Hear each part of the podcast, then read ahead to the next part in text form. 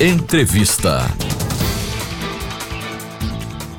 O superintendente de indicadores de desempenho institucional da Universidade Federal de Sergipe, professor Kléber Oliveira, conversa com a gente a partir de agora aqui na Rádio UFES FM sobre a nota máxima que a UFES alcançou no processo de recredenciamento institucional junto ao Ministério da Educação. É uma satisfação mais uma vez recebê-lo aqui no estúdio, professor. O que representa alcançar o conceito máximo nessa avaliação do MEC? Boa tarde, professor. Boa tarde. Esse conceito nada mais é do que o retrato fiel do que a UFES logrou nos últimos anos, nas últimas décadas. A UFES é uma instituição pública de ensino superior cuja trajetória orgulha qualquer pessoa, ou que tem estudado aqui, ou que estuda, ou que seja integrante do corpo docente ou do corpo técnico. A última avaliação foi realizada há 12 anos atrás. E a universidade tinha um tamanho, tinha uma dimensão, uma magnitude. A expansão da universidade no Brasil permitiu com que universidades, mesmo situadas em lugares de população reduzida, como é o caso de Sergipe, seja uma universidade de porte médio. Então, o que a gente tem hoje? Uma universidade média num estado pequeno. Média em termos de tamanho, porque a nossa qualidade de pesquisa, nossa qualidade de ensino tem se destacado, seja qual for o indicador utilizado, seja através desses rankings internacionais, seja dos rankings nacionais não oficiais, ou mesmo dos indicadores oficiais, como é o caso do INEP e agora do próprio recredenciamento.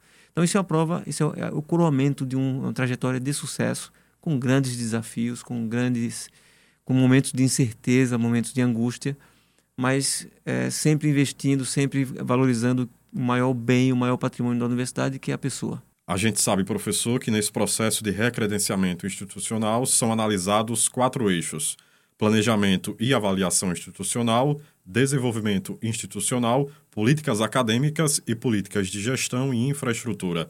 Qual foi o desempenho da UFES em cada eixo? Essa é uma excelente questão. A universidade tem se destacado tinha se destacado até então pela qualidade da pesquisa. Pesquisadores nossos sendo reconhecidos internacionalmente. No ensino a mesma coisa, ou seja, nossos cursos possuem taxa de sucesso na média superior à média nordestina. O recredenciamento avalia não só critérios acadêmicos, mas critérios administrativos. Não se consegue chegar à excelência só numa área. Então, quais foram as dimensões analisadas pelo MEC? No eixo 1, planejamento e avaliação institucional. O que é o planejamento da UFES? Para que o professor tenha giz na sala de aula, para que ele tenha ar-condicionado funcionando, para que a gente consiga implantar um campus no interior, é necessário que isso seja previsto antes. O campus do Sertão só foi implantado porque visionariamente foi colocado no plano de desenvolvimento institucional a necessidade de expandir a universidade para o Sertão sergipano. Da mesma forma, a criação dos campi agora, que podem ainda estar em decisão, mas está lá no nosso PDI 2021-2025, a necessidade de continuar expandindo. Então, isso é planejamento. A avaliação institucional. A cada semestre, os alunos avaliam seus cursos, seja do ponto de vista didático-pedagógico até da infraestrutura. E avaliam os professores também. E nós disponibilizamos essas avaliações para a comunidade acadêmica. Então, esse é o eixo 1. Nesse eixo, nós tiramos 5 em todas as dimensões, todos os indicadores. O segundo eixo é o desenvolvimento institucional. O que tem a ver, em que consiste o desenvolvimento institucional? É ter claro a missão, objetivos, valores, a aderência do PDI à realidade local, a capacidade que a UFES tem em mudar a realidade local. Agora, uma coisa interessante que se diga: a gente não apresenta só documentos, a gente não apresenta só intenções. Os avaliadores pedem evidências de cumprimento dessas metas. Então, para cada eixo e cada indicador que nós apresentávamos um documento, por exemplo, a missão, visão e valores, apresentar evidência de que essa missão e valores esse conjunto de ideias abstratas estejam sendo colocadas em prática. Por exemplo, a assistência estudantil é uma delas. Claro que se a gente puder expandir é melhor, mas a atual situação da assistência estudantil nos credenciou a tirar nota máxima também nesse indicador. Então, não quer dizer que nós não tenhamos desafios, que nós não tenhamos necessidade de crescer e incorporar mais pessoas, porque a universidade não é um Olimpo, né? Ela é reflexo da sociedade. Mas o que nós conseguimos fazer com nossa gestão orçamentária é algo digno de nota. O terceiro indicador são as políticas acadêmicas. Nós temos um plano de desenvolvimento institucional e temos o projeto pedagógico institucional. Todos os 2 documentos foram discutidos com a comunidade. E nós apresentamos evidências disso. Nós temos política de avaliação e melhoria dos indicadores, onde toda a gestão, o gabinete do reitor, pró-reitor de graduação, aliás, todos os pró-reitores acadêmicos e a superintendência de indicadores, nós visitamos todos os campi e discutimos ponto por ponto, seja de aprovação em disciplina, seja evasão, seja retenção em determinado ponto. Nós temos um conjunto de dashboards que permite que a comunidade acadêmica enxergue onde estão os gargalos, ou seja, toda a comunidade acadêmica e até a comunidade externa da universidade sabe qual é o desempenho dos alunos em cálculo 1, em língua portuguesa. Então, é transparência 100%. Então, só reafirmando, não se consegue obter nota 5 numa única dimensão. Para que a gente alcance a nota 5, nós temos que ser 5 em todas as dimensões. O quarto eixo são as políticas de gestão. Eu costumo sempre destacar que um dos maiores reconhecimentos que a gestão da UFS tem é ter recebido nos últimos 3 anos o reconhecimento da Secretaria do Tesouro Nacional pela capacidade de gestão e execução orçamentária. Isso é o quê? Para a comunidade entender. É a capacidade de comprar na hora certa, de pagar, de ter os equipamentos e os insumos necessários. Evidentemente que existem atrasos, porque um processo licitatório não é um processo do setor privado onde você apenas emite ordem de pagamento e o equipamento chega. Não, a gente precisa passar por um processo licitatório, as empresas atrasam a entrega, as empresas não querem ofertar para o setor público, ou o preço está muito elevado, enfim. E o último indicador, que é a infraestrutura. Tá certo? A nossa infraestrutura carece de melhorias, evidentemente. Se perguntarmos a qualquer pessoa, eles vão apontar, e a gestão sabe onde isso tem que ser melhorado. Mas, por exemplo, uma coisa que a gente precisa avançar bastante é, por exemplo, incluir fraldários nos banheiros, porque as mães podem trazer suas crianças aqui para a universidade e necessitar, por exemplo, uma higienização dessa criança. Então, é importante que a gente tenha esse tipo de coisa. Por exemplo, a acessibilidade da UFES, os elevadores na Bicen, piso tátil, portas com braille, etc. Tudo isso foi demonstrado, inclusive na Bicen, que tem um serviço fantástico de acessibilidade para os alunos com deficiência visual. Então, desde scanners que aumentam o tipo da letra, né, expandem a página, até impressora braille ou impressora, um teclado que faz interface com computação. Então, esses fatores fizeram com que a universidade tivesse um desempenho. Nós esperávamos um excelente desempenho, a gente brigou pelo 5, a gente forneceu toda a documentação necessária, mas ter obtido 5 foi uma surpresa que já esperávamos, mas apenas confirmou o que a gente pensava. Mas foi muito bom ter logrado essa nota 5, o que atesta, mais uma vez, não só a nossa qualidade acadêmica, mas a nossa qualidade de gestão. Né? O ensino por si só não se faz. É preciso que tenha um suporte, que geralmente não aparece, que são o trabalho dos técnicos, o trabalho do pessoal da limpeza. A gente sempre dá um pouco mais de atenção e, com certa justiça, a pesquisa, né? Quem está publicando, quem está dando aula, mas você tem uma equipe por trás que está quebrando a cabeça para fazer licitação, que está correndo atrás para fazer pagamento de obras, etc., que está lidando com a legislação do sistema público, do setor público, que não é fácil.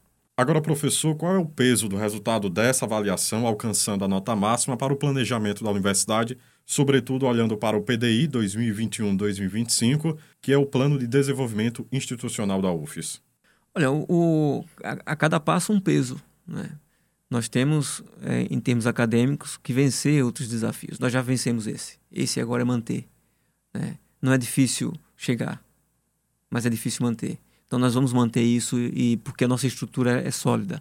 A Universidade Federal do Sergipe tem bases sólidas em termos de organização administrativa. Agora, nós temos um desafio grande que é na graduação, que é combater a desigualdade de conhecimento que os alunos ingressantes trazem.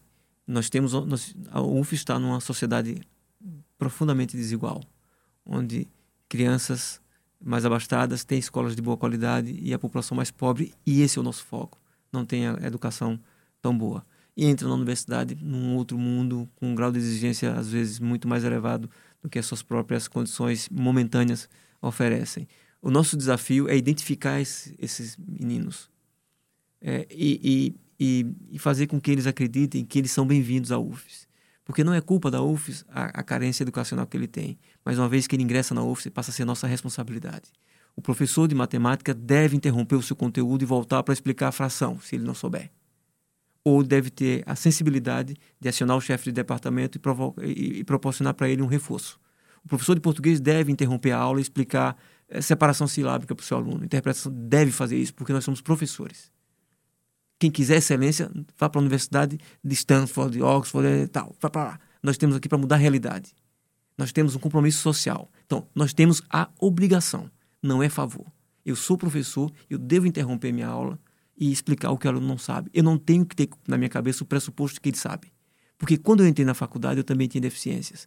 Todos nós, professores, quando entramos, tínhamos deficiências e carregamos até hoje. Então, nós não podemos agora, na posição de docente, nos vangloriarmos e desprezar quem mais precisa da gente. É melhor interromper a aula e o aluno entender do que guardar aquela insuficiência para o resto da vida. Essa é a nossa função. Então, a gente precisa ter claro que a nossa função não é só formar cientistas, não é só formar pessoas para o mercado de trabalho, mas é acolher o aluno aqui, que pode ser o primeiro em várias gerações que frequentam o nível superior. Pode ser o lugar que ele mais tem acolhimento.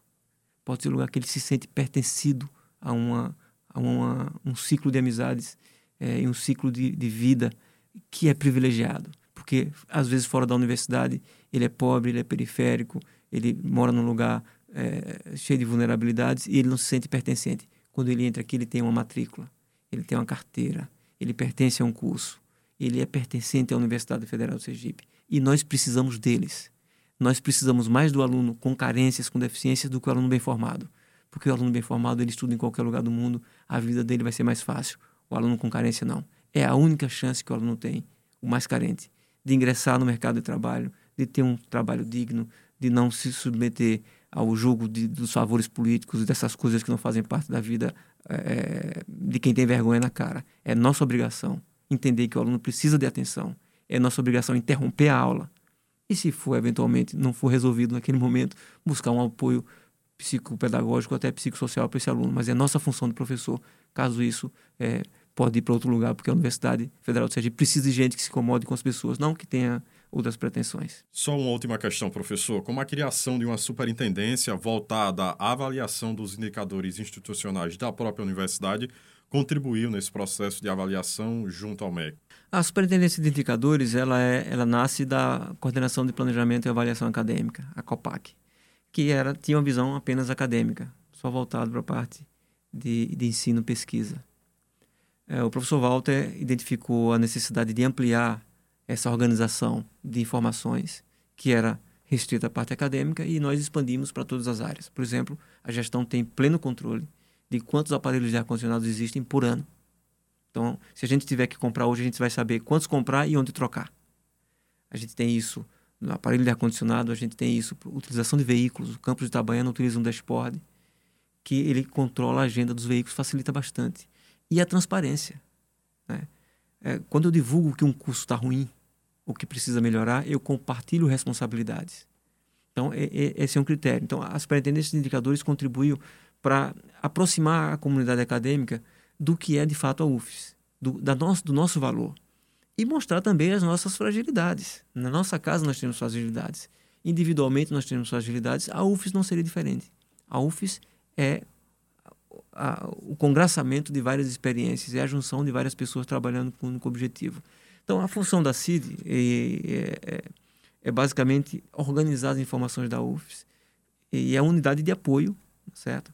E que consiste basicamente em apresentar um conjunto de informações sistematizadas para o gabinete do reitor e, a partir dessas informações, ele tomar a decisão. Eu costumo sempre dizer que nós sabemos onde estamos, sabemos aonde queremos chegar, sabemos o que fazer e o melhor de tudo é que sabemos como fazer. A equipe da CID é bastante enxuta, somos 5 pessoas, eu sou da área de demografia, do departamento de estatística, temos um graduado em estatística, mestre em educação matemática, temos 3 terceirizados, todos da área de ciências atuariais ou estatísticos, então o nível técnico da nossa unidade permite, por exemplo, que a gente... E nós utilizamos amplamente linguagem de programação, nós utilizamos ciência de dados. A CID é a unidade de inteligência da Universidade Federal do Sergipe. E a gente produz, por exemplo, um relatório de 150 páginas em milésimos de segundo, tudo por script. A gente só muda texto, melhor análise da tabela. Então, tabelas, gráficos, análise de grandes bancos de dados, nós fazemos isso rapidamente. E temos um problema, quer dizer, os nossos alunos começam a trabalhar com a gente, o mercado vai e leva. A rotatividade lá é bastante alta, não? Os meninos não ficam mais de um ano com a gente. Entram, assim que estão próximos de sair da graduação, ficam lá 6 meses, um ano, o mercado leva. E esse é o nosso desejo, é que esses meninos alcem voos. A saudade fica, mas a alegria de vê-los no sucesso aí é muito maior. Então, essa é a Superintendência de Indicadores, que é a unidade de apoio que sistematiza, organiza e produz informações para a Universidade Federal do Sergipe. E a nossa função é transparecer de forma mais cristalina possível a nossa grandeza, a nossa magnitude e a nossa importância. Professor Kléber Oliveira, Superintendente de Indicadores Institucionais da Universidade Federal do Sergipe, mais uma vez, foi muito bom ouvi-lo aqui na Rádio UFES FM. Obrigado pela entrevista. Eu que agradeço. Josafá Neto, para a Rádio UFES FM.